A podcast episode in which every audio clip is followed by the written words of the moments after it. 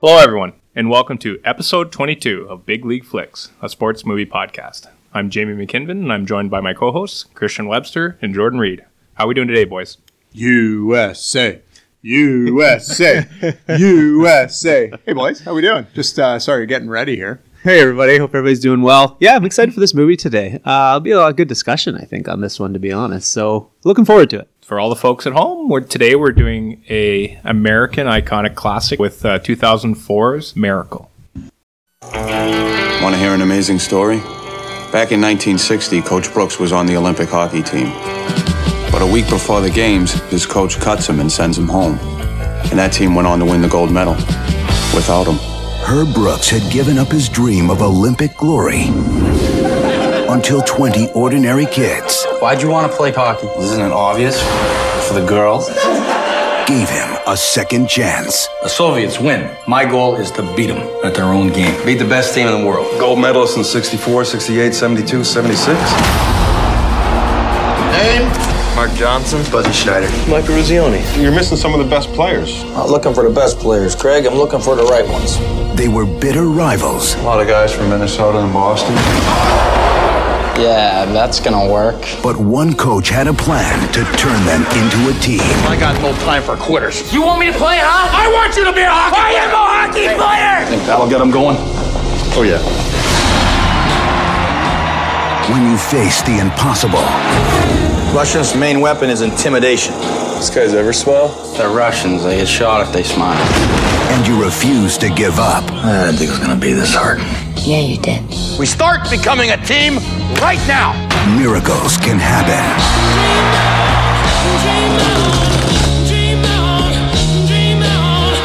When you pull on that jersey, the name on the front is more important than the one on the back. Michael Eruzione. Who do you play for? I play for the United States of America. Welcome to the Olympics, gentlemen. Walt Disney Pictures presents This is something that this country is ready for. Great moments are born from great opportunity. If we played them ten times, they might win nine, but not this game. Listen to him. We can beat these guys. Discover the story This is your time. behind the greatest moment in sports history.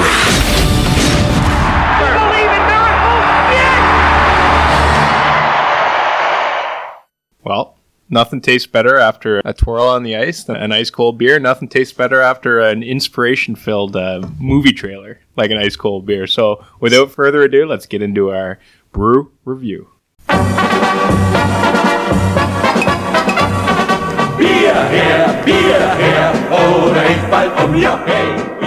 Ice cold beer.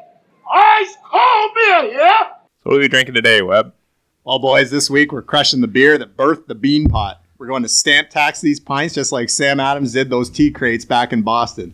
This week we're crushing a pint of Samuel Adams' go-to beer, the Sam 76. At 4.7%, this pint gives the flavor of an ale with the refreshing and crisp finish of a lager. A lightly golden, slightly veiled brew with subtle citrus tropical aroma that is refreshing and smooth.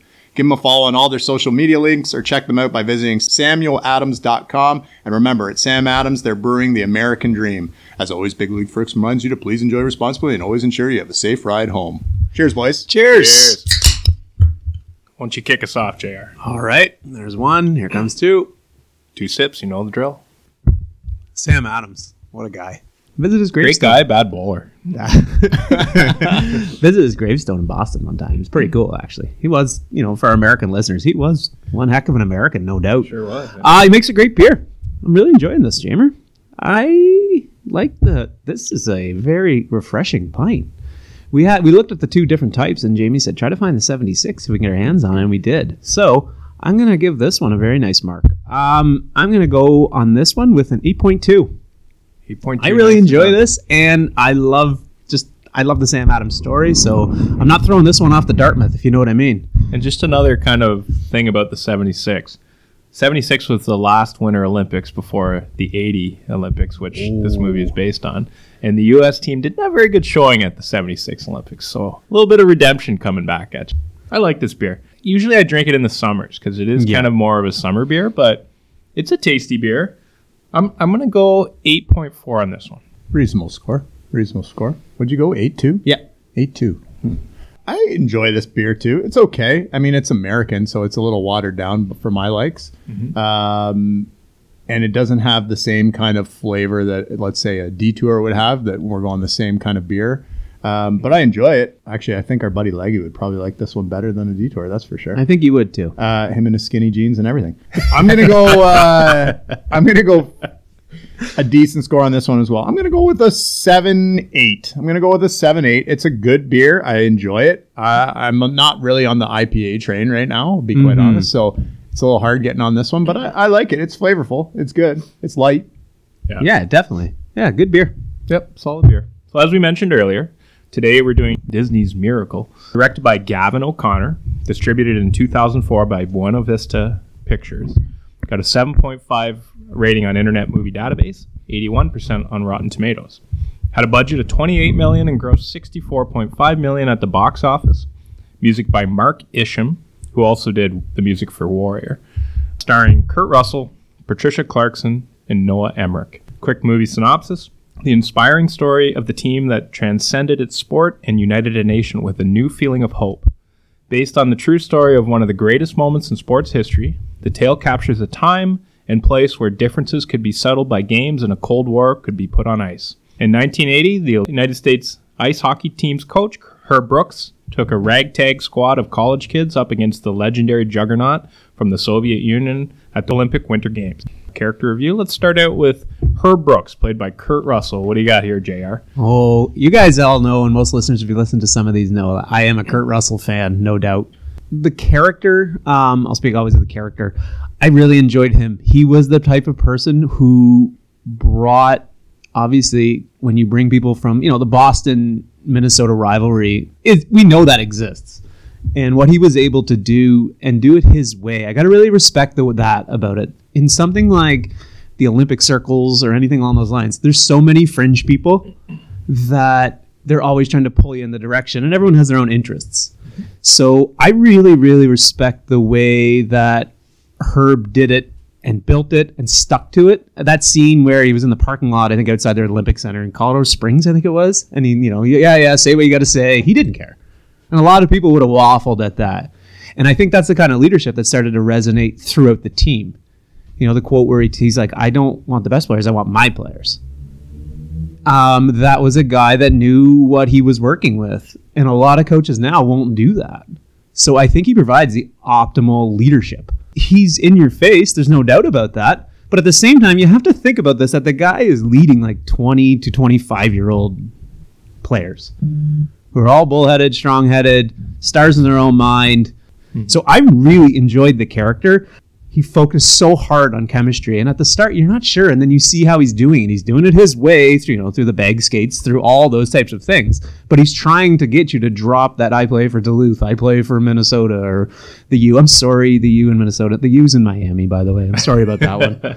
I know. I'm sorry. I see you, I just think of Miami. But anyway, the way you know Boston University, Boston College, wherever it was they were coming from, to that you play for the USA. And I thought that was a really good moment that you can carry into different things that you do. So overall, I mean, he has a lot of BDE, the no doubt about that. Uh, I love how he let them fight. The O'Callahan and uh, McClanahan. McClanahan. I kind of like that he let them fight a little bit, and then it was like you look like you're two things humping or wrestling over whatever his quote was. I Humping a forget. football. Humping a football. Thank you. I I actually really like that. Sometimes that just needs to happen, and I mean it's 1979 at this point too, so times are different. I love that he just let that happen, boys. Sometimes you know you got stallions out there that just need to get this out of them. Yeah, I, I had a lot of those same kind of characteristics and qualities you talked about. I had words like anti-establishment, maverick, nonconformist, uh, laser-focused, unapologetic, and confi- uh, confident. In that initial meeting with USA Hockey, he kind of just goes in old school. He's a prick. Uh, but he's somebody I think in this room, anyways, all three of us would love to play for because he makes Mhm. you accountable and he makes sure that the team is above everything else. And I also had visionary, right? Uh, and a lot of those times, people who we consider visionaries are kind of pricks, right? They're laser focused because they're trying to do something different that's never been done before. In this case, it's beat a, a, a a hockey team from the from Russia. But yeah, I, I mean, I love the character himself. I don't really love him as a husband, although I will give him credit for this that he seemed to kind of when he realized he he screwed up there with the wife, he would go and he would try and make amends at least, or at least uh, they looked Yes. like they had a, a decent working relationship at some points.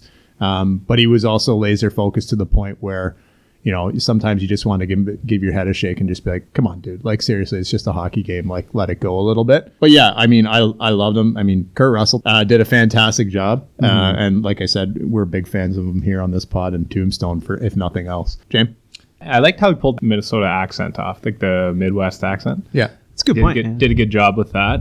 And uh, just one more thing to mention about it, and we talked about the nonconformist, the the style of play they were going after, which that was the style that the Russians were known for back in that time. And the the, the funniest thing about it is, and this was 1979-80, and they beat the Russians at their own game playing this style. You know what this style actually is, though? It's possession hockey. yeah, You're you're, So you're it's in the maintaining lane. possession of the puck. It's not like stay in your lane, dump and chase, crash and bang hockey. It's possession hockey. So it's funny it, that really didn't start sticking at the NHL level, so to speak, until uh, like a few years back. Like maybe it's probably been about five to six years that they've really shown the value of possession hockey o- over here. So is that is that in response to because I, I caught this in the movie and I was going to ask you guys about this the trap being played because it looked like there was a couple instances where they when they panned out on the camera angle it looked like the states anyways the way they were pulling back it looked like they were playing the trap a little Ma- bit Probably from a defensive side, maybe. yeah Um, but from an offensive standpoint, the whole idea of the Russian system was fill lanes, maintain possession of the puck, yeah past the space circling, yes, in constant motion. Yeah. You're constantly in motion. Your forwards are, you're not just going up and down in your lanes. yeah Uh, stopping and starting, dumping pucks in. You don't want to dump pucks in. You want to maintain possession. So if you go to attack and there's nothing there, circle back, regroup, find a way to get through again. So it's very soccer like in a little bit of a way there you think about it Yeah, the idea Very, of very much possession is so. Yeah. totally soccer yeah, like. absolutely. And like, there's a lot of parallels between hockey Yeah. and soccer. That's And there's common sense toward it too. Yeah, yeah, Hold the 100%. puck. If you have puck, yeah. you're, you're more likely to yeah, I never- you're like, like- dictating it. like I came through hockey in the '90s when everything was dump and chase and traps were coming in And be everything. big.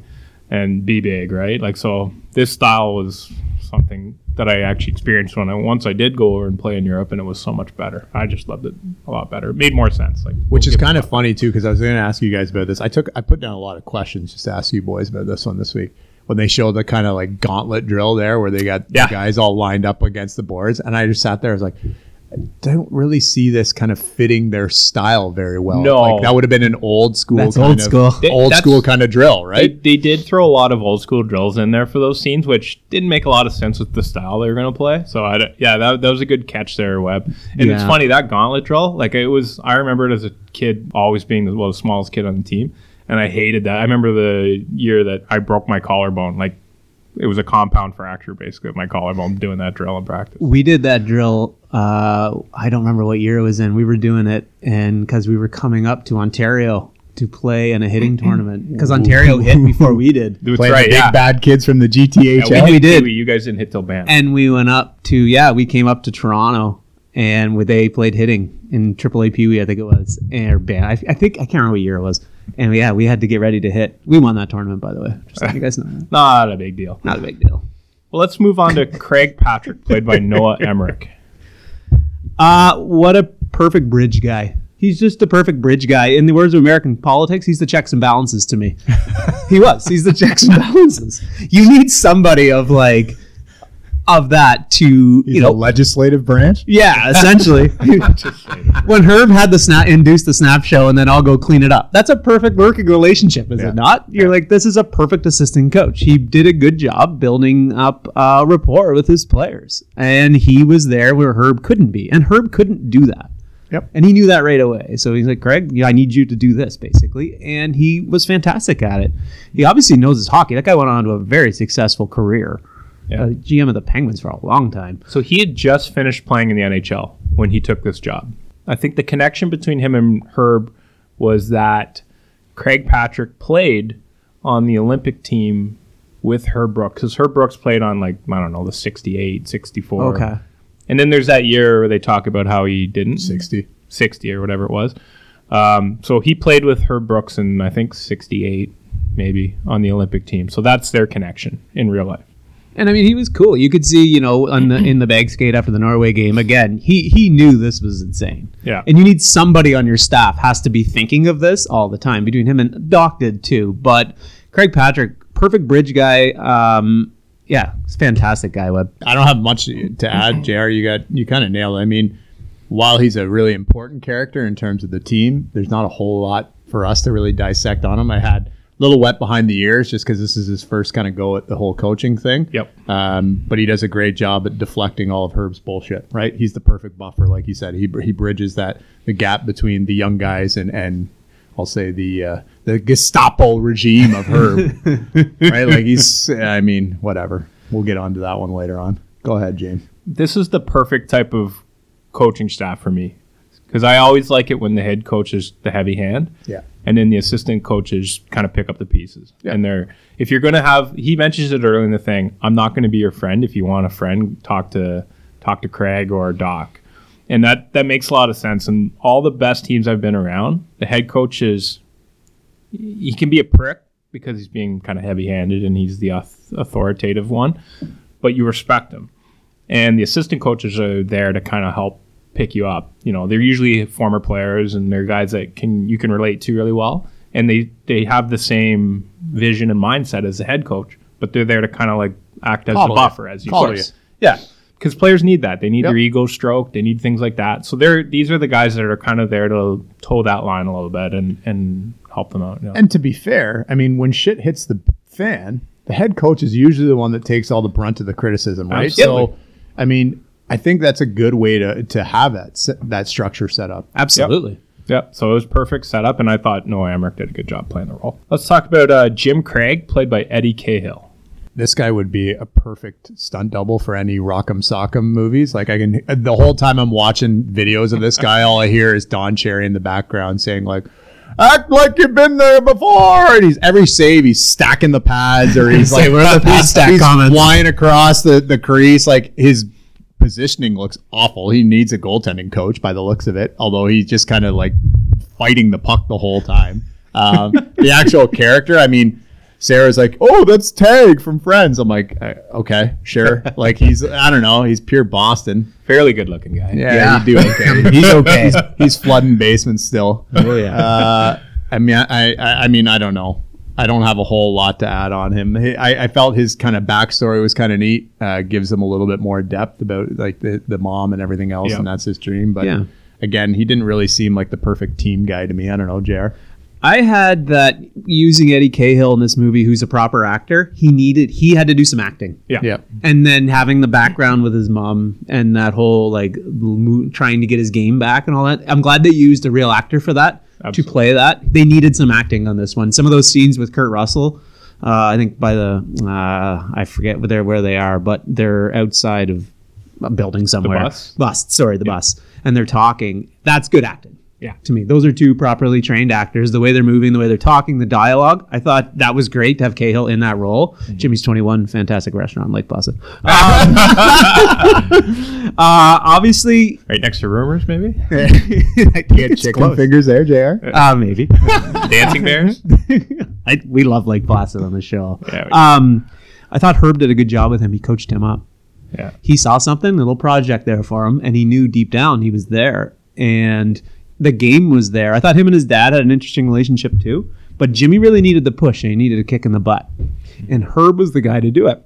Like you said, Webb, he's not there to be your friend, but him not there being his friend also elevated Jim Craig to the dominant goalie for two weeks that he was in that Olympics. His stats are good. He was really good, yeah. So looks like he faced a shit ton of shots. yeah, I mean, he he was there, and Herb did a great job. And that guy, you know, you got to give credit to Jim Craig for that two weeks. He was a hero for the United States hockey team.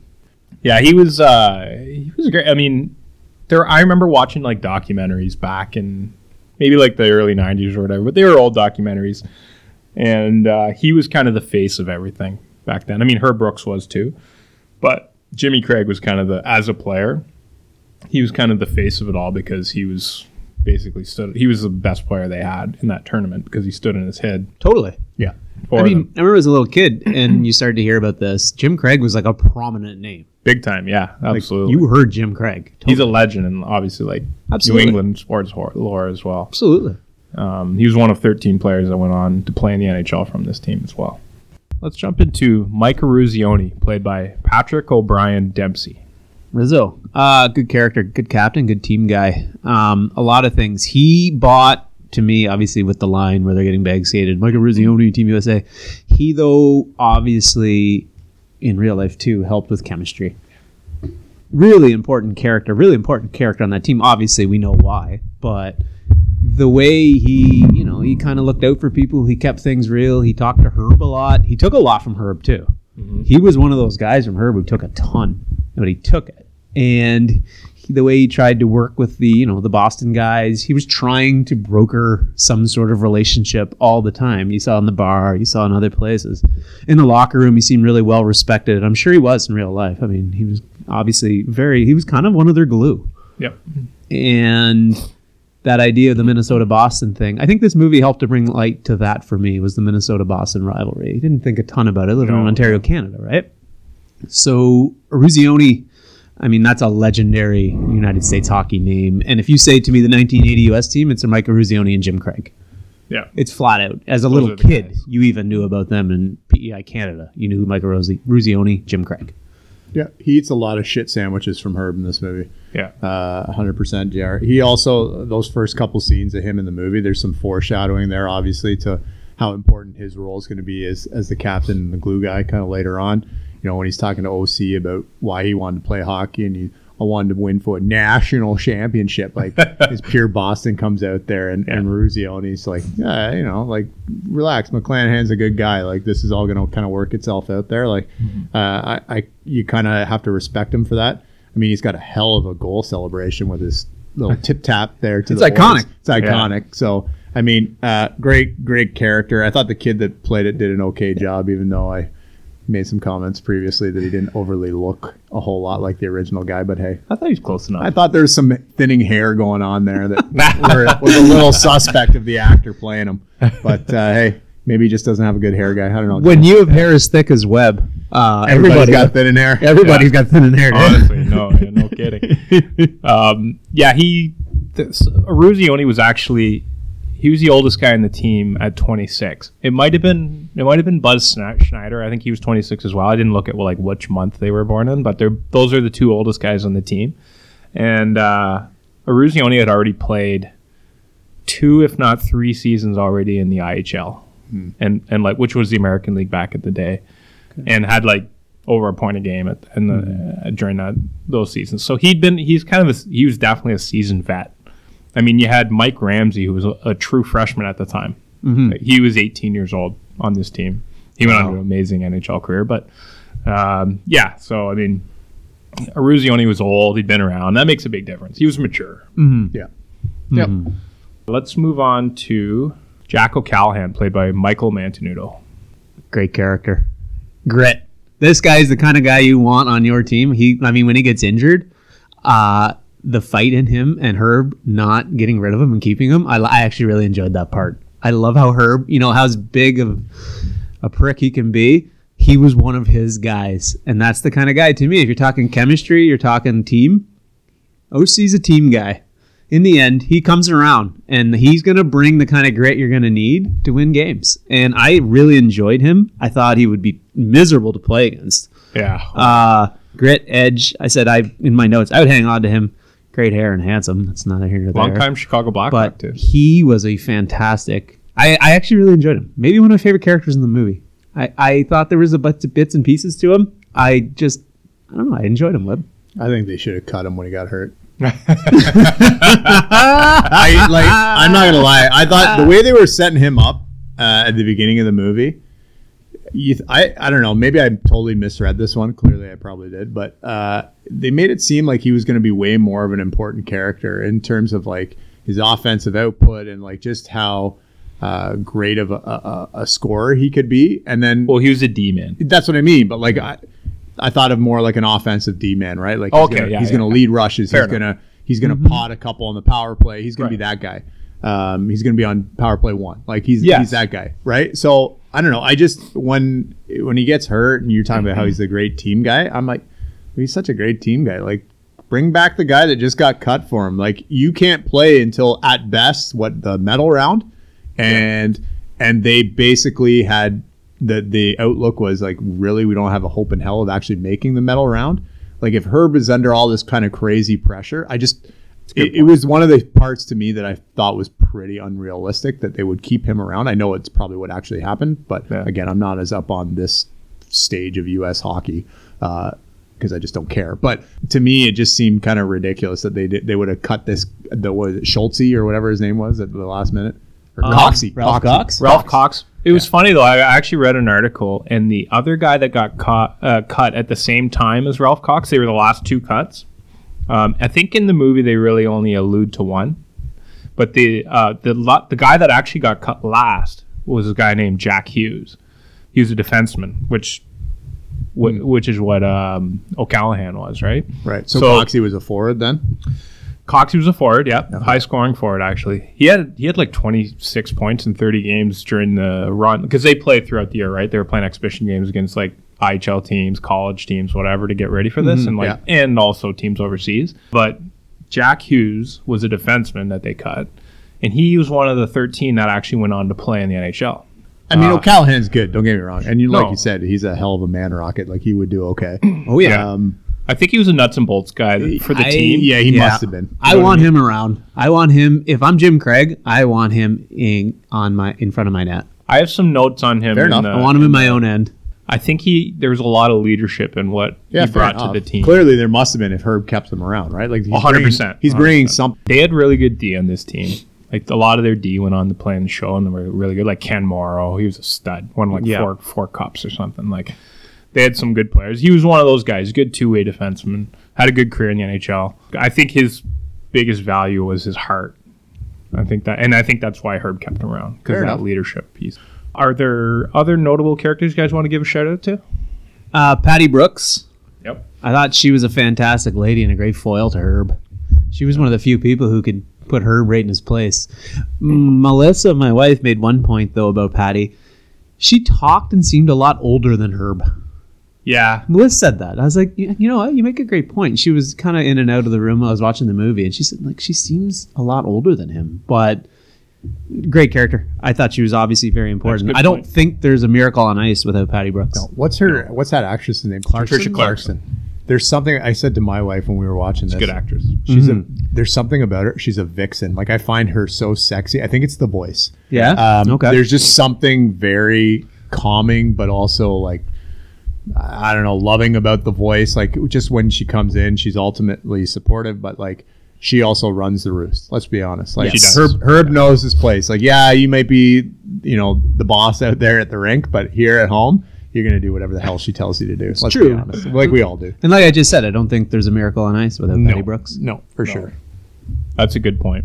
Anybody else stand out for you? You got anybody, Webb? I had nobody. I had th- that was the who I had as well. Just two shout outs. Uh, Robbie McClanahan, played by Nathan West. Nathan West is actually an actor, but the interesting thing about him is uh, he actually was a player too. He played in the OHL for the Detroit Whalers. I, I got a little note on him later. Cool. And Mark Johnson. So Johnson, Johnson. Johnson, McClanahan, and Neal Broten were their top scorers uh, in the in the actual like Tournament. thing. Mark Johnson had like was 90 really good. He was really good. He had a good career. In the He's the kid too. that goes coast to coast. Yeah. Yeah. right. He's he was really good. Yeah, he's played by Eric Peter Kaiser. I've got a note on him as well. A couple interesting things about them. Let's jump into uh, our quotes. Are there any quotes that really stood out for you? I had the one. Uh, Jr. kind of talked about it earlier. Looks like a couple monkeys trying to hump a football. Uh, the other one that I had, uh, legs feed the wolf, gentlemen. I liked a lot of herbs. Herbs were kind of all the big ones for He me. had a lot of good ones. Yeah, uh, and I also liked. I guess with notable characters, I forgot to break this one up. Is Doc German or Russian? Oh yeah. We don't ever. Do we ever kind of Oh, oh. find that out? I'm sitting here I'm Guess like, German. uh, well, I'm hoping with the accent, but like otherwise, Yeah, It's- could be a spy. I'm like, what's going on here? Victor Tikhonov sent you. Like Um, Grandpa Putin sending uh, his long lost nephew over or something. I don't know, whatever. But I got a couple. Um, just scored ten goals, Jimmy. It's everybody's net at this point. Yeah, that's an that's a great amazing. That's a quote. great quote. Uh, you got a bad bruise, put your street clothes on and leave. I got no time for quitters. I that was one of my more favorite scenes too. Is when he induced the snap show and just walking out and say that'll get him going. Yeah. that's to me. You are. I loved it.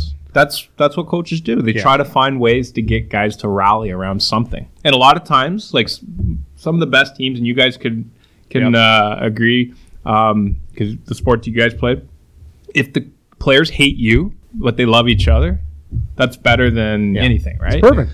Like sometimes you get the guys are just not getting along, and you're like, you got to figure out a way to get these guys cohesive. Yeah, And if they're hating me, they're gonna like each other and figure out a way to like pull through it. he's not there to be your friend. He's a grown man. Yeah. He doesn't need to be friends with twenty one year olds. Right. Essentially, I don't blame him. And he's a grown man. Uh, great moments, great opportunities. Oh, that's a quote you can take into life. Quote, yeah. Yeah. So those are the ones with me. Herb Brooks's quote: "All star teams fail because they rely solely on individual talent. And the so- the Soviets win because they take that the talent that they have and use it in a system that's designed for the betterment of the team. And that goes kind of to what you were mentioning earlier, Webb. Uh, and that was key to, to beating these guys and being successful. And I think that's being successful with any team at any level. So those IHL, that IHL All Star team, or They, the, the they beat an NHL All Star team. then they beat an 6-0. NHL All Star team, but the IHL All Star Yeah. team. You said Eruzione could have he played a couple years in in the IHL. Could none of those guys have gone and played for this Team USA if they wanted to? They they The could have. semi-pro guys are I they think not it able depended to? if they were on an NHL two way deal or okay, not. Because you would It's part of it. figure if they're good enough to make the IHL All Star team, they'd be Yeah. good enough to try and play on this. team. Like I'm curious. I I'm, think- I'm more curious about that. Like Like the amateur status. yeah, Yeah, it would have been. I think. I think the amateur status back in those days was uh, based on whether you were on an NHL deal, and an NHL. A lot of guys in the IHL that were top players probably were on a two two-way way deal. You also think about it, and I could be way off. I remember Canada having teams, and like, remember Chris Kontos? He played yeah. on Canada's Olympic team way before everyone else, and uh, he came, or sorry, he Fabian Joseph. Fabian Joseph, like Jason Woolley, and guys Yeah. like that. I think they had played pro, They did. Yeah, and then became amateur status. they were. not? They were in the AHL, I think, and they. But I don't know if they were on two way deals. Yeah, so back there- then- there's ways. Nowadays everybody's on two way deals. It's kind of a like Yeah. the NHL. I think can sign a lot more guys. I think back then they couldn't sign as many guys, so you had a lot of a lot of guys, and I, I can't remember. Well, there wouldn't have been nearly as many NHL teams. Sean either, Burke? right? Right. Remember Sean Burke was Yeah. Canada's goalie. Like, Sean is- Burke was- like, isn't he still high up with Hockey Canada? Oh yeah. Burke, isn't he like Yeah, the like- president or something at this point? but he was New Jersey Devil for a long Oh, time. forever. Yeah. Oh yeah. He he ended up playing with them because he played in the NHL for a long time, and then he was not on an NHL deal, and he played for the San Diego Gulls in the IHL, which would have been the sickest team to play That on. in would the be a good go. They had some good players at that time, um, and so I think he was kind of like in between finding a deal, so he was able to play because he wasn't on an NHL. Yeah, so there's there's loopholes into Yeah. things like that. absolutely no doubt. were for sure. Uh, let's get into some little known facts. Former NHL veteran of over a thousand games, Ryan Walter, was brought on as one of those consultants, as I mentioned. Walter uh, can also be seen as playing a referee in the final game. Along with Walter, Gavin O'Connor, who who was the director for Warrior, a movie Yep. that we did uh, pretty recently that we enjoyed, tapped uh, sports movie coordinator, our buddy, legend, Mark Robert Ellis to consult. That's our on guy. Your boy. This guy's on everything. He is. On everything but roller skates. Are all over. That's good. I mean, I think Gavin O'Connor. That's all the movies that I've seen with him. He really puts a lot of emphasis in the realism of that, Mm-hmm. and I think it, it really shines through, especially in this movie. It's not other than Herb Brooks, played by our boy uh, Kurt Russell. It's not like the best acting you've ever seen. no, it's not. But you have the f- root of the story, Mm-hmm. and every uh, not everyone, I should say. A lot of people know that story pretty well, so you're walking in with pretty good knowledge. So you don't need crazy acting. No, no. You just need people to fill the parts. That's right. Uh, the technical consultants and coordinators study, studied film from the lead up games all the way through the Olympic Games, and they actually tailored the hockey scenes to mimic exact plays that happened in key moments. So, countless days and hours were spent on ice perfecting in the choreography of these plays. That was pretty well done. I 'Cause thought they did a pretty good job on the hockey in this. Hundred percent. yeah, absolutely. I, I actually went back and looked at. I think they had. I can't remember what it was on, but I actually watched some of the gold medal, or not the gold medal, the the quarter or the semifinal game between USA and Russia. Mhm. They had it on something. So I remember I had just watched the movie and I was watching some of that game and literally some of the plays they showed in the movie, they were they were actually they set it up really well. They did a really good job of showing them. Well, we're kind of lucky because even though 1980 seems like that long ago, it's not that long ago. So the players are not that old, right? You No. can like come to the rink and be like, "Where were you?" Oh, they'll remember. Yeah. you scored. A, like they're gonna know where. Like exactly. Eruzione's goal was Yeah. done. It was perfect. Like the way they did it, this, and uh, right down to the celebration. That you Well, even just Fantastic. putting the Al Michaels and Ken Dryden uh, commentary over top was fantastic. Yeah, and they brought those guys. Uh, Shout back, out to Al. Michaels. They actually brought Al Michaels back to do the, like the voiceover you hear during the plays. Yeah. that's him in Redoing 2004 his- redoing it all. Oh, cool. Fantastic. The only one that they didn't redo was the f- "Do You Believe in Miracles" final piece. The quote of quotes. Well, you kind of need to have that one. you in need there. to have the original for that, right? yeah, you want that little bit scratchy sound. Like Yep. that's the quote of quotes. Yeah, that was obviously. No. So, former players of the 1980 U.S. team said that they were pleased with the film and thought, for the most part, that it was really accurate. But the one complaint they had was how Herb Brooks was shown to be friendly with the players. Herb wasn't going to holiday parties with the players, and he wasn't coming up with cute nicknames for them, said one former player. One other player said, We respected him, but I wouldn't say we liked him. Which is fine. That's fine. Absolutely. Some of the best coaches I've ever had were not guys that you would say you necessarily like. You have gold medals and you're remembered forever. Yep, mm-hmm. for sure. So the scene where the players confront Herb Brooks about bringing on a late arrival to the team was the actual very first scene that Kurt Russell filmed with the players and actors.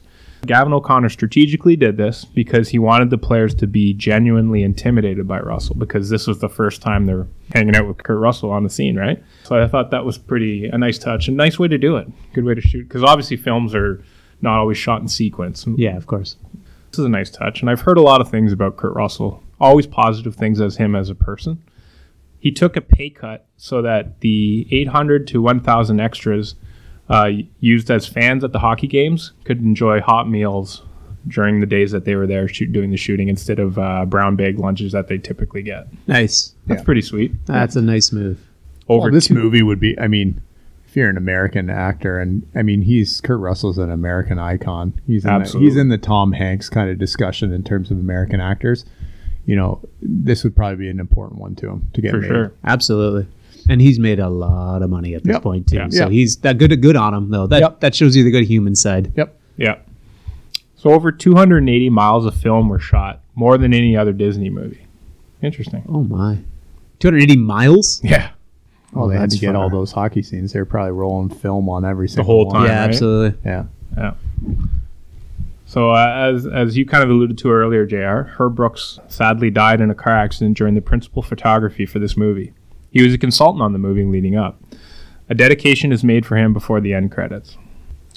The young men chosen to portray the members of the U.S. team were chosen primarily for their hockey skills due to the intense nature of the filming. Acting ability was secondary.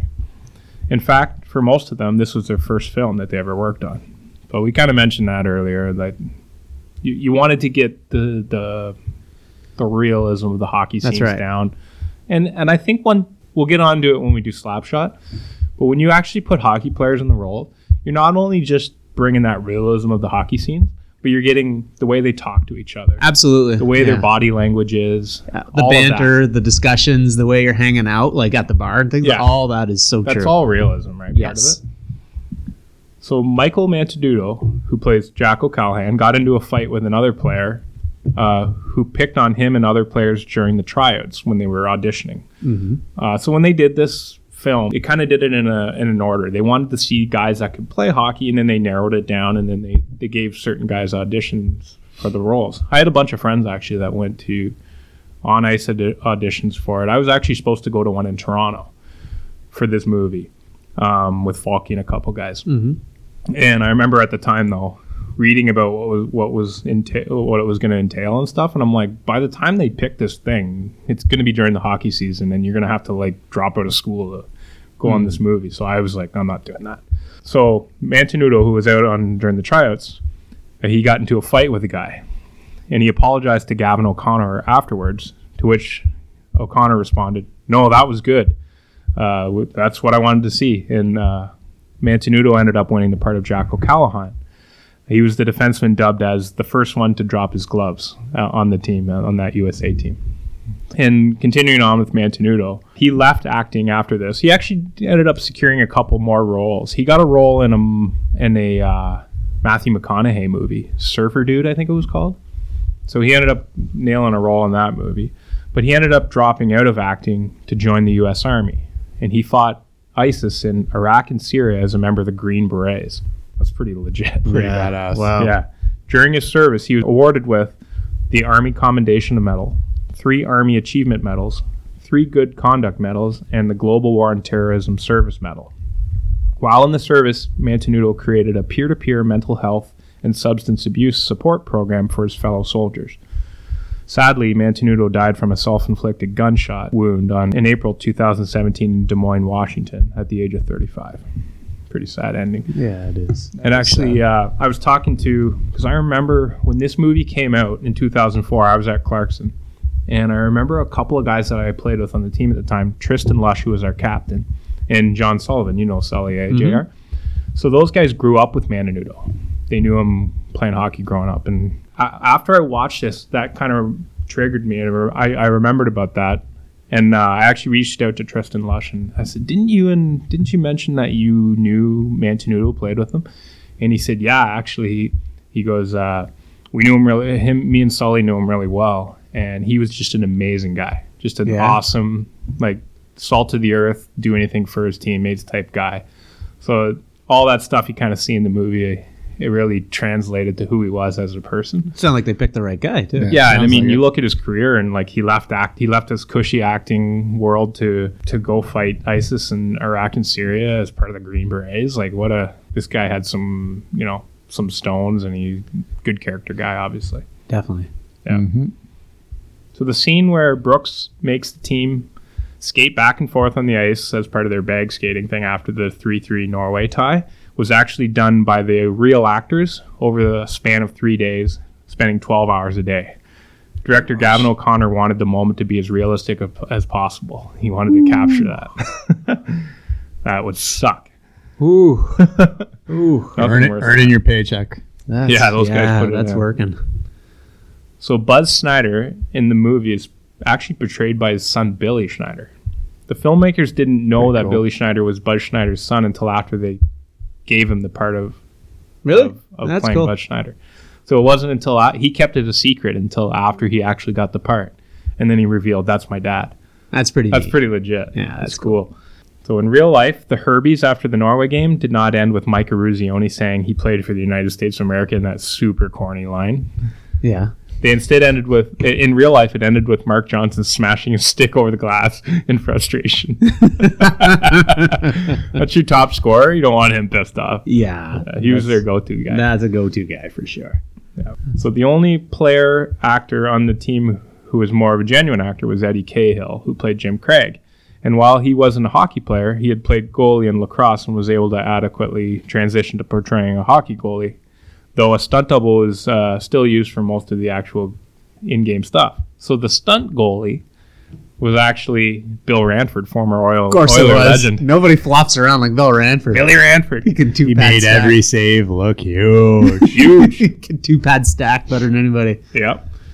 Uh, did a lot of things, probably better than a lot of guys too. You'll like this one, JR. You'll remember this guy, JR. Uh, so former NHLer Sasha Lakovic. Oh yeah, we talked about him on a pod earlier. Yeah. Oh boy. He uh, and Todd Harkins both played key roles for the USS Army team. So Lakovic played the harrowing Boris Mikhailov, and Harkins uh, portrayed Valery Harlamov. Harlamov. It's Yeah. Bobby Clarke's guy, isn't That it? he broke his ankle Yeah. in some series with a two-hander. And Lakovic, yeah, that guy I said before, that guy was nuts. He was a absolute nail gun. That guy was tough as nails. He's a St. John Scary. Flame. He climbed Back in the, in the stands day. one night and like fought somebody. Oh yeah, Old old Mike crazy. Milbury. and he wasn't big. No, He was not big at all. he was like five ten, but just crazy. insane. Yeah.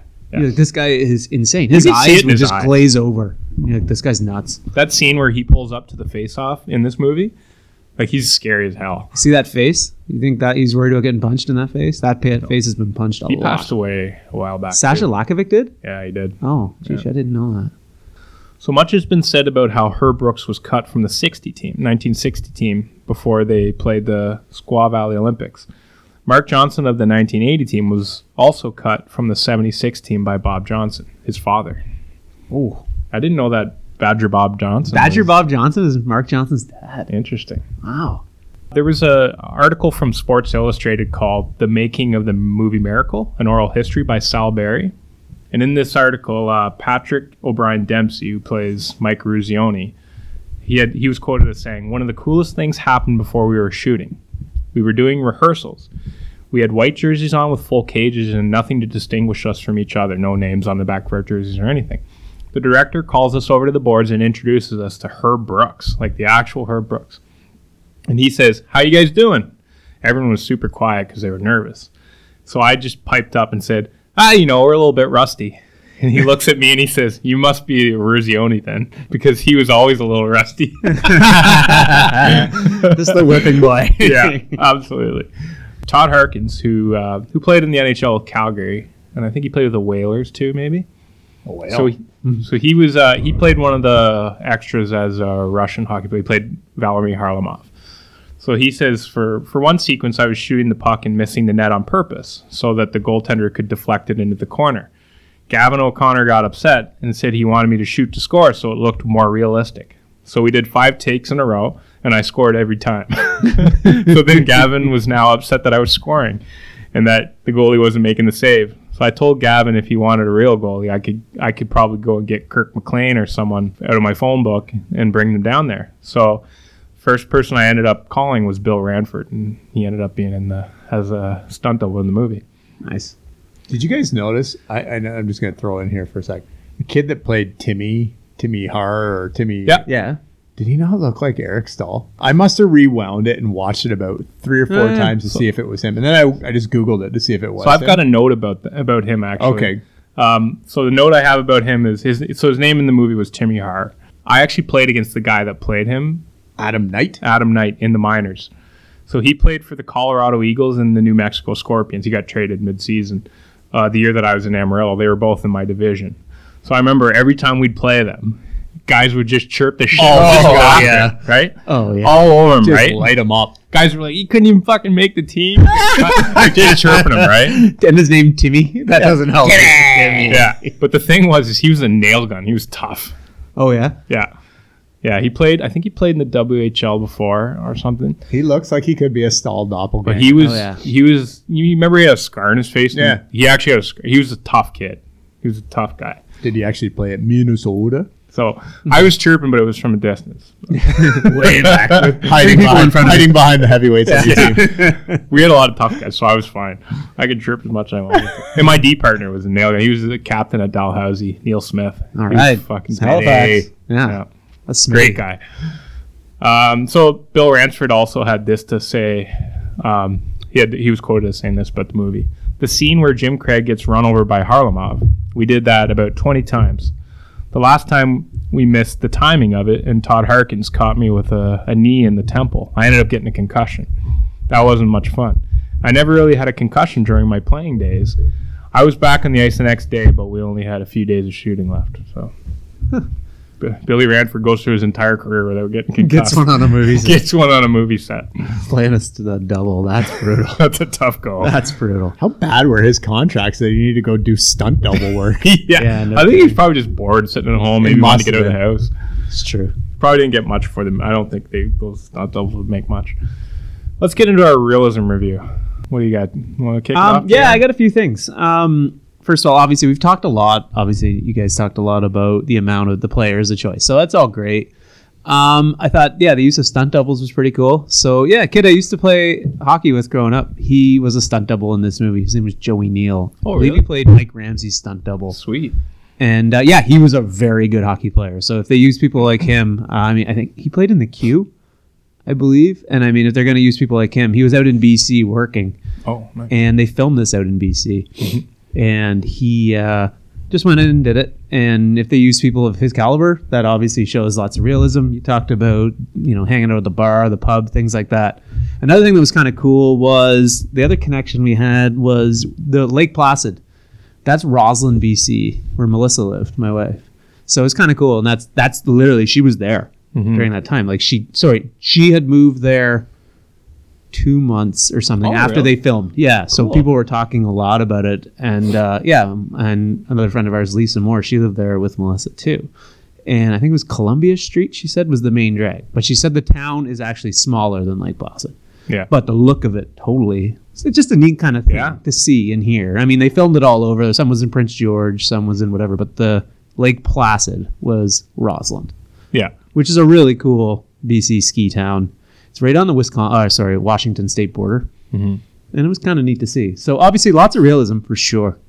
Some of the lines we know, but overall, Web using all those people, I thought was pretty cool. Yeah, there was some stuff in here that I thought uh, was pretty well done. I like the uh, the initial uh, visit, I'll say, with uh, Herb and the cone headline. Uh, very Letterkenny esque. like I'm sure Jared Keeso or whatever just sat there and watched. I was like, oh, I could write some dialogue. It's pretty hockey like this. Uh, so I thought that the the bag skate after you lose to Norway, that's a, a deservable bag skate. I mean, Absolutely. this is a country of downhill skiers and uh, ski, speed skaters. So you should be losing that one. you shouldn't be losing that one. Um, I thought the uh, the football scene where they're all playing at Christmas time looked like a CFL ball they were playing with there. It looked a little note. too Yeah. big for the old uh, I had that note. Yeah. for the old Americans. To be Danny playing with. McManus out Yeah. there slinging it Um, around. The other thing I had in there was uh, Jack O'Callahan wearing the root sweater. Yes. So you know they're shooting it in Canada, right? They Yep. just got a bunch of stuff. And uh, also, uh, just another note about him in that scene. He's wearing a University of Maine toque. Oh, So clearly, like a lot of these guys have brought some of their own gear Mm-hmm. to wear. So he's wearing. I don't know whether they just allowed him to wear it as an honor to because uh, Mike Mantenuto, who plays Jack O'Callahan, he played at the University of Maine. So Yeah, he's probably giving a quick sneak in there. Yeah, this, this I'm is all right my team. that. I'm gonna wear a, he's just giving one for the You're boys. repping. Yeah, I don't mind the that. boys. There's no way Jack O'Callahan who played a BU would be wearing a Maine toque. No, I'm all right with that. I like that. You'd never wear another school's toque. Cox should have been cut just for his terrible duster. Maybe that's what it was. That's Oh, probably Ralphie. what He it had a lot of points. Like he Oh, was, Ralphie Cox. Yeah. he could he could light it up. So maybe that's what it was. Always weird for me seeing the Twin Towers in a movie now. Yeah, Uh, definitely. Going back and seeing something that where where you get that piece. Home Alone Two. I was watching yesterday. Yeah, a little, a little different. Um, what else did I have here? Oh, I had something about who were the three goal scorers against Tretiak in the first game. Keep the puck. That's what I mean. this is big. Oh, the big, the big, most hmm. unbelievable thing for me when OC runs McClanahan, his chin strap's undone. Yeah. Jared, that's one of your things. he he trucks him hard. undone. There's no way he's trucking him that hard, and not doing up his own bucket. I'm sorry. yeah, If he is, he thinks he's way bigger than he is. I don't yeah. know. He should have had his chin strap. That's just that's just like sloppy. Those are li- little bit, little bits, Little things. Yeah, little Yeah. things. Little things oh, like makes that. sense. Absolutely. But I mean, the the piece like we talked about earlier, the actual dust up after that, that's going to happen. Yeah, Coaches are going to let him go. especially sure. back then. Yep, for sure. I'm okay with it. Like Yep. I said earlier. The only other thing I thought was kind of bush league, and I don't know if it actually happened. I mean, it wouldn't surprise me if it did. Just how nonchalant uh, Brooks was when he when he pulled uh, Craig, like how he does it and where he does it, like as he's basically just like he's got all his stuff. He's walking through the, the locker room. He's like, "Yeah, you're out," and like just keeps walking. Like I, I think it was part of his mind games. it must have been, but The like mind so Totally is. You just gave up ten I don't goals, think he was though. ever gonna but have actual. no, goals. but like you would think he would have a little bit more of an actual sit down conversation about it. I agree. I think Like if I he, thought that was pretty. Yeah, fair even, enough. even if he's gonna pull a mind game thing, he would have done it behind a closed door. Yeah, yeah, Yeah. You're right. if you give up 100%. ten, are you Even not expecting Adcock something? wouldn't have done that. If you give up ten, are you not expecting something kind of kickback? Maybe from a coach behind closed doors, but you're Yeah. gonna have to have a talking to. That's a Yeah. lot of goals. I agree 100%. And I think in real life, he probably would have done that behind a closed door, even if he's playing a mind Yeah. game with them. Yeah. I agree with that. No, those are my main kind of big points. Especially goalies. You, you kind of handle them differently than players. well, and you're not going to bring True. Janny in off the bench who hmm. hasn't looked at a puck since practice. yeah. and like, okay, yeah, you're going. To, your first game is in the Olympics. Yeah. Yeah. You're in. Yeah, for sure. no, absolutely. No, I was just going to mention a small thing. So Viktor Tikhonov, the coach of the Russian team, standing in the middle of the bench with the players. That's what those guys did. A lot of those uh, uh, old school Russian coaches and like Eastern Bloc coaches. I don't know why they did it. I've never heard why, but I've seen it multiple times. They actually stood in the like on the ground level with the players in the middle of the bench. So there's literally players with skates on right around your dress shoes, which would freak me out as a coach. I remember him. Getting He's the on. first of the Russian coaches I remember seeing. I remember my dad telling me that that's Victor Tikhon. Oh, like he's legit. 88 Olympics or one of the Olympics. He's a like, legend. "That's His Victor eyebrows Tikhonov." as serious as this guy's. He, Ooh, they did a good yeah. job. He looked Yeah. like He did Victor look like him? Yeah, He is that's Russian one. That's another thing I'll put. Like literally every single character that they have looks a lot like who they cast them as. Oh, that's good. Like Craig Patrick looks like Craig Patrick. Mm-hmm. Uh, Herb, like actually, he, Yeah, they do a they good did a job. pretty He good look- job there. He looks like Herb. Eric Peter Kaiser looks like Johnson. Actually, it was a funny thing. They said that some of these guys spent time with the act, like the actual people, to get their characters down because they wanted to have that realism. So uh, Mark Johnson's wife, she said it was like so we- eerie because he just reminded me so much of Mark when he was younger because they had been together since like college or whatever. Yeah. So they said it was so weird because they he had the same hair, he kind of had the same mannerisms, he looked like him, kind of talked like him. Yeah. So it was, that's pretty pretty. Shout neat. out to the casting and hair and makeup people. They must, Absolutely. yeah. They Great and- job. You know, one thing that I was kind of waiting on, and I know this might be weird, but in the realism factor, when they were playing Sweden and Al Michaels, I'm waiting for the Mats Naslund reference. It came way Did you hear it? Yeah, finally. I was heard like, it it's too. about time. I need some Mats Naslund. Yeah, right there's some now. names dropped where I'm like, oh yeah, I Yeah. remember him. I was like, I'm waiting for Like Mats Naslund. Fetisov, play, playing mm-hmm. for the Russians and stuff like that. Rocked Pretty the cool. guy at the blue line. Couple unrealistic things I had uh, in the bag skating scenes. The guys weren't going to the line; they Mm-hmm. were stopping before. And, and in real life, co- if you stop before the line, the coaches are going to blow it down, and like you're going to get Start reamed. over. Yeah, so they would have definitely gone through the line. And the whole thing about like Eruzione being on the bubble of getting cut, I just don't know if that actually really happened. I tried to read up to see if that was re- realistic. Like, did that actually happen? I don't think it did. I'm guessing that it didn't. I think they added it in for the Hollywood aspect because you think about it, he was one of the most experienced guys on this team. He'd already played two seasons in the IHL, had big numbers in the IHL. And also, he was having a good year with the US team leading up to it. He was one of their top scorers on that team. I don't see him being on the bubble of getting cut. You know what else he has? And then I know this might sound funny. I'm not trying to be funny. He also has some man strength yeah. to play against the bigger boys, big Russian, like those strong Russians. He's got some 26 year old man strength instead of, you know, 18, 19, 20, like Mike Ramsey, so to speak. Yeah, for sure. Oh yeah, so I just wanted to mention one thing about uh, Robbie McClanahan, Nathan West. So I mentioned earlier that the guy that played Robbie McClanahan, Nathan West, he had he had actually played in the OHL, played for the Detroit Whalers. The interesting thing was he was a goalie. So when he came out for the film, he was trying out for Jim Craig, but they ended up going with Eddie Cahill because they had an idea. So they ended, but they they really wanted Nathan West's acting in it. So they ended up writing a few extra parts for Robbie McClanahan and had him do a bit of acting in it, and he ended up playing out. But uh, yeah, Nathan West was actually a goalie with the Detroit Whalers in the OHL in the mid '90s. He made up a goalie tandem with Robert Esche. Oh, really? Yeah. nice. Robert Esche is pretty good American hockey, like American Team USA goalie. Yeah, I The thought kid that was that, that West kid's a pretty good looking kid. That's a Oh good play yeah, on he's a part. handsome, Yeah, yeah, he handsome guy. Definitely. So Eric Peter Kaiser, I've mentioned it, who played Mark Johnson. Here's an interesting stat: he went to your alma mater, Jr. He was a Potsdam Bear. Was he? Yeah. There you go. All right. He played. Uh, he So played. he D- Potsdam. he, he was. Uh, he Shout played. D three at, at Potsdam. He was there when I was at Clarkson. Actually, I didn't Oh, realize really? it. Yeah. That's funny. So there's a TV movie that came out in 1990 or 1981, the year after the Olympics. It was called Miracle on Ice. Get this: Steve Guttenberg plays Jim Craig. Yeah, he does. Mahoney. The old Stonecutters. the old Stonecutters had a thing in that one. Little Simpsons reference for you guys. No Homer's Club. Let's get into the soundtrack. So the music was composed by Mark Isham. Isham's known for his jazz and electronic works and has been involved in over 100 film and TV soundtrack projects. Film and TV projects include A River Runs Through It, Varsity Blues, Men of Honor, Miracle, and 42, among others. Isham has collaborated with Gavin O'Connor on four movies. Um, I don't have a ton, so I'll be quick. Uh, he has a great resume, of course, and the movie, the music seemed fine for me. Um, I don't go that deep into this stuff, as postal listeners probably know. Fine with me, Web. There's not a whole lot on this one to really talk about. There's the, the typical kind of Disney symphony type music. Um, I will say this: this particular soundtrack could have definitely used some more cowbell. Yes. Uh, little- a little- fever. Yeah.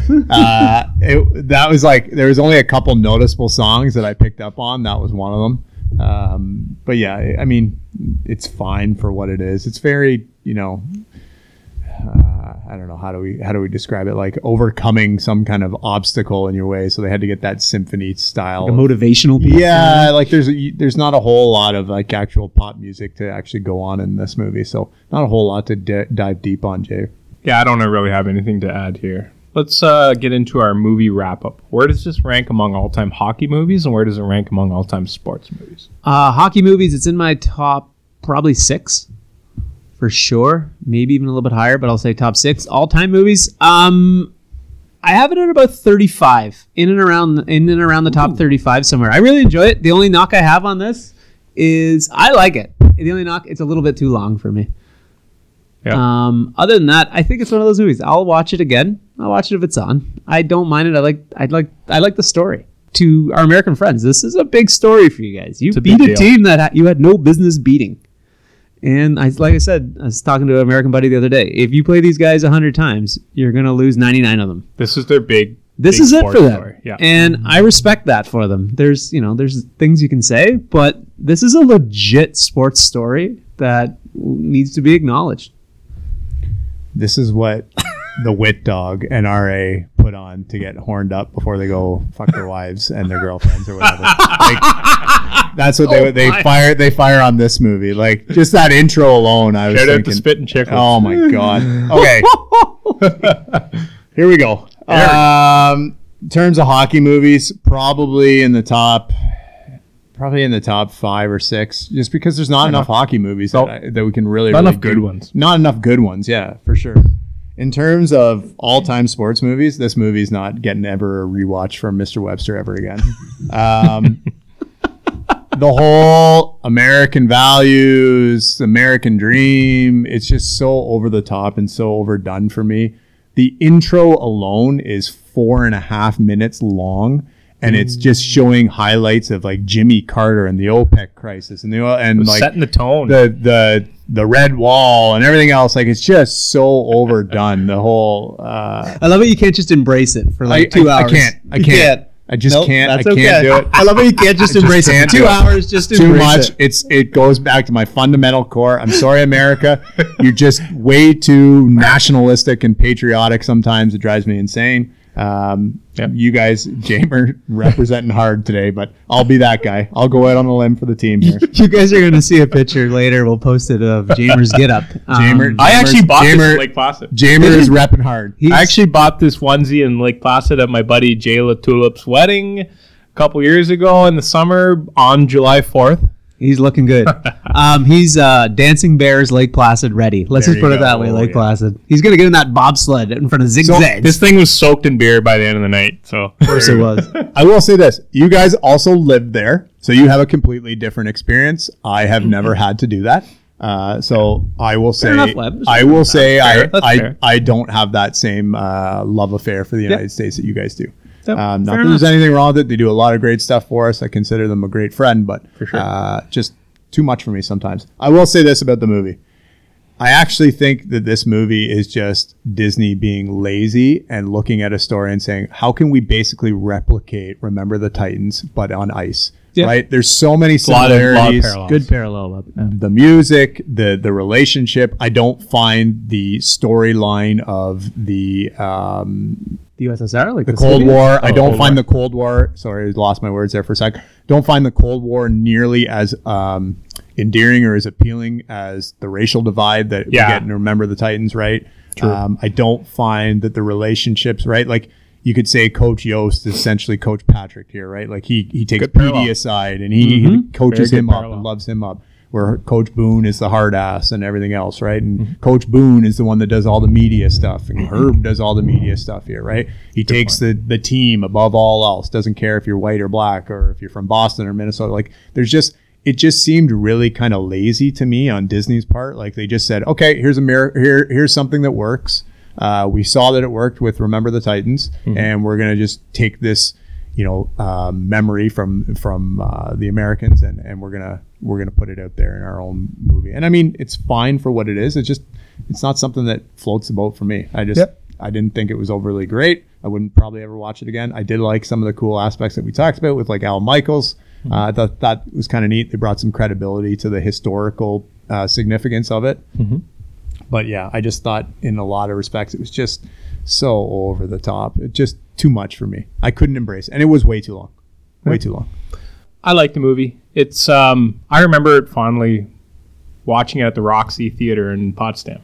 Remember that place, JR? Yes, I do.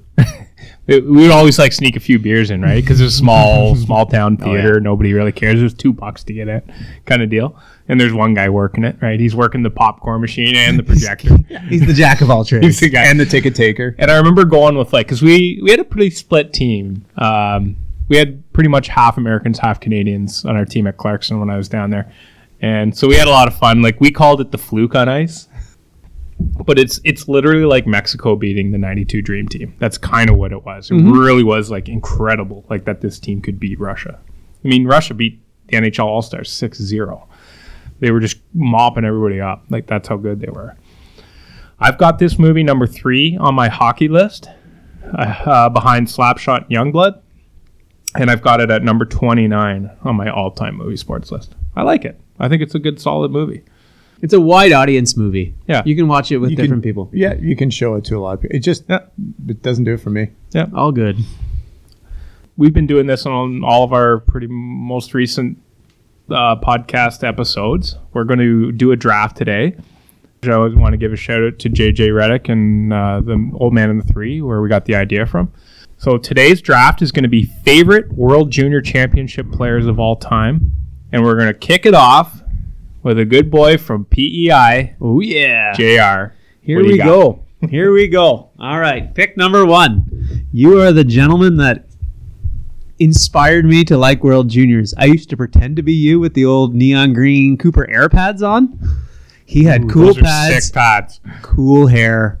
He exuded cool, and nobody could back up and look so cool on the bench as this guy. I gotta go, Trevor Kidd, baby, number one. Number one. Love Trevor Great Kidd. pick. Trevor That's a Kidd is a pick. fantastic He's World Junior goalie. Great pick. Uh, I'm gonna go. Oh no, sorry, it's Jamie. You're Is it- number two is it me? week. You're the two this week. Okay. Well, I'm going to go with a guy who probably doesn't get as much credit as he should, but this guy, he was a University of Michigan product, and he holds the distinct honor of being the most winningest player in WJC World Junior Championship history, tallying three gold medals and three appearances with Team pick. Canada between 1994 and 96. I'm going with Jason Botterill. That guy was a great Nice pick. pick.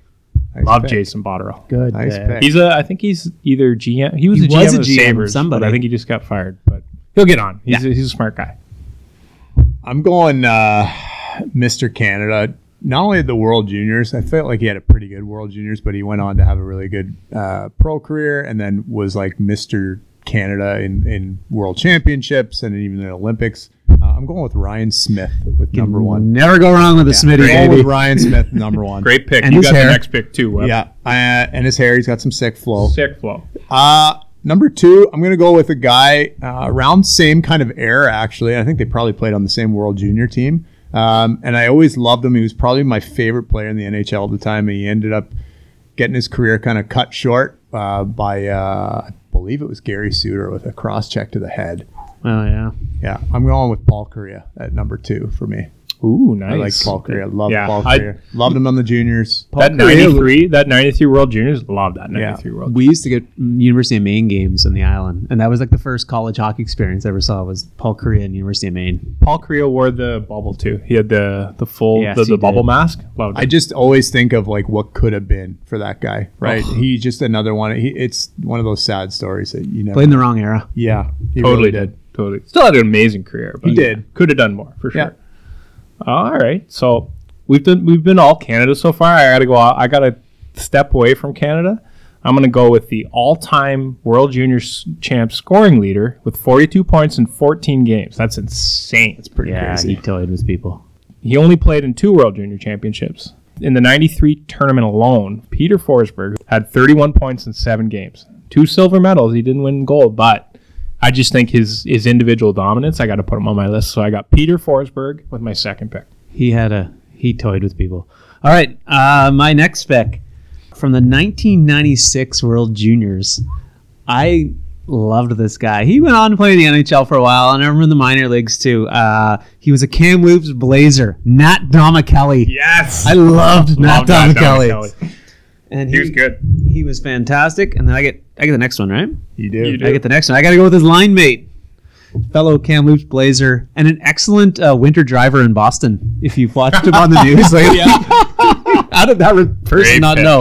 Uh, Jarome Iginla, Yeah. you dominated the World Juniors, and it, wa- they were in Boston that year, ironically enough. And you and Nat ran train on people. He was sick. All right, this is a tough one because I've got some. I got some guys that I want to pick, but I'm going to go off the board here. I'm going to go off the board, and, and I'm picking this because this, I remember watching this moment, and it was a vivid memory for me. And it was uh, in the 1991 tournament in Saskatoon. I remember watching this with my mini sticks playing, mimicking the game with my foam puck and mini sticks in my living room. But this former Cornwall Royal legend, who I used to watch at the Memorial Center, wow. Oh boy. And he playing against Great. the Frontenacs. This guy was a guy that I, I actually really looked up to as a kid. I really wanted to mimic my game around. He hailed from St. John's, Newfoundland. He scored one of the most memorable goals in World Junior history. His late goal in the third period helped Canada beat Russia and seal the gold for the first time on home soil. I'm talking about my boy, John Slaney. John Slaney, big goal, John Slaney. Love John Slaney. Wow, that's it. okay. Uh, I guess I'm gonna. I'm looking at our list here, and the, the list I've got looking up. I feel like to keep our younger audience somewhat engaged at this point, we may need to go with somebody from. We're dating little- ourselves. Yeah, a big time. So I mean, old. I'm torn between. Uh, I, you know what? I'm gonna I'm gonna split the difference. I, I was gonna go with Toews. I was gonna go with Eberle. I'm not gonna go with either. I'm gonna go with Tavares. Uh, and Tavares had a big time goal New Year's Eve against the Russians. Yes, he did. Uh, with like 0.5 of a second left to, to tie it to then go into overtime to set up to uh, set up Eberle. So That was a I'm gonna go with Tavares as my my third pick. Great, pick. As Great much pick. as it kills me as an anti-Leaf fan, but it's okay. I'll go Go with Leafs, Tavares. baby. I think I got to give you Webb. I think I got to give your team the the nod this week. You got a fine squad. Took a lot of forwards. You got some firepower though. I got to Yeah. give you some Yeah, firepower you do. there. Honorable Yeah. mentions. Yeah. Double Dion, baby. yeah. you have to have him. You on. gotta. I, I I have to give this guy because he was my hero, and I, and he had one of the most dominant years at a tournament. Eric Lindros. Yeah, Yeah. When I I'm gonna go, I'm gonna give one uh, homage to the Kingston Frontenacs, Chris Gratton. Yes. Ninety Ninety three. three. Jamer will remember when we were kids. He was like, it was the biggest deal if somebody from your hometown OHL team made the World Juniors. And He was when, sick. When he made it. I remember being happier than a pig in shit. I He lived so around the corner at Neil Joint's place. Oh boy. And I Oh, remember, boy. I remember they did. I remember playing road, road hockey with him. I remember that he was from Brantford, right? Yeah, he was, So yeah. TSN did all the like the pregame stuff about the players, and they were doing like you know outside the Brantford sign home of Gretzky, and somebody had written on marker and Chris Gratton. And Chris Gratton. That's amazing. yeah, he was sick. He had a good NHL career. He was good. He was a good like Long, tough- longevity guy. Yeah, Uh, played tough too. Yeah. Younger viewers, I have one, and this was just a couple years ago in 2018. Thomas Chabot. Yes. He basically that was Team USA Yeah. versus Thomas Chabot. Yes, Canada had he was a no business in that game, He and he a stud. kept them afloat. They lost, but I think he scored maybe one or two. Played. He was all over the place. I got to shout out him. Eberle, Jordan Eberle. Yeah. Pavel Bure had a really good term in '89. Oh, yeah. Manny Legace was nasty in the I '93. had him on my list. We didn't. was Even, fantastic. we didn't. I mean, other than Trevor Kidd, did we actually touch any of the goalies? We never even mentioned Carey Price. I, I do. Uh, Carey Price, Justin Pogge. Remember the big Yeah. year? Uh, that one sucked because I was a Leafs guy. I'm a Leafs guy, and I was like, this guy's gonna be a stud. It just didn't happen. Felix Potvin. There was a Potvin, I bunch mean, of like Canadian. People can get back at us too online if there's people that we. I mean, obviously, tons of people we missed. I got to give a shout out to one of my former teammates who uh, he actually is one of the best U.S. goaltenders to ever play in the World Juniors. Bobby Goepfert was a guy that I played with down in Augusta. So he posted a four and two record, 1.77 goals against, and a 937 save percentage at the 2003 World Juniors in Halifax. Despite losing to Canada 3 2, while getting peppered with over 50 shots, Goepfert received a standing ovation from the Canadian capacity crowd when he left the ice. Yeah, he was a he was one of the funniest guys I ever played with. He was just like a ball of laughs. Like just, so, and he was tiny. He was like five nine. I mean, this is a tough one too because there's so many guys that were just studs in the World Juniors that didn't necessarily go on to Yeah. to have real. Tons. You know NHL success, and it's kind of one of those sad things where it's like out of sight, out of mind, right? Like Yep. you, you you you love these kids for that two week period in December, January, and then you forget all about. Them i them. think of like Ralph Intranuovo. Ralph Intranuovo was. He was a really good player. I think of uh, who's the guy? He ended up being a Canucks pick, but didn't really pan out. He was a small guy, Jordan. I think it was no, no. His last name was Reed. Brandon Reid. Brandon Reid. Brandon Reid. That's right. Yeah. So Forgot about him. well, tell them where to hit us up, Web. All right, thanks again, everybody, for listening and for subscribing. Don't forget to uh, write a comment, leave us a review. Thanks again. You can follow us at at Big League Flicks on Instagram and at Twitter. Have a great Merry Christmas, everybody. Stay safe. Merry Christmas, everybody. Take care. Thank you. Shout out to our fans in St. Cloud, Minnesota. Take us away, Stevo.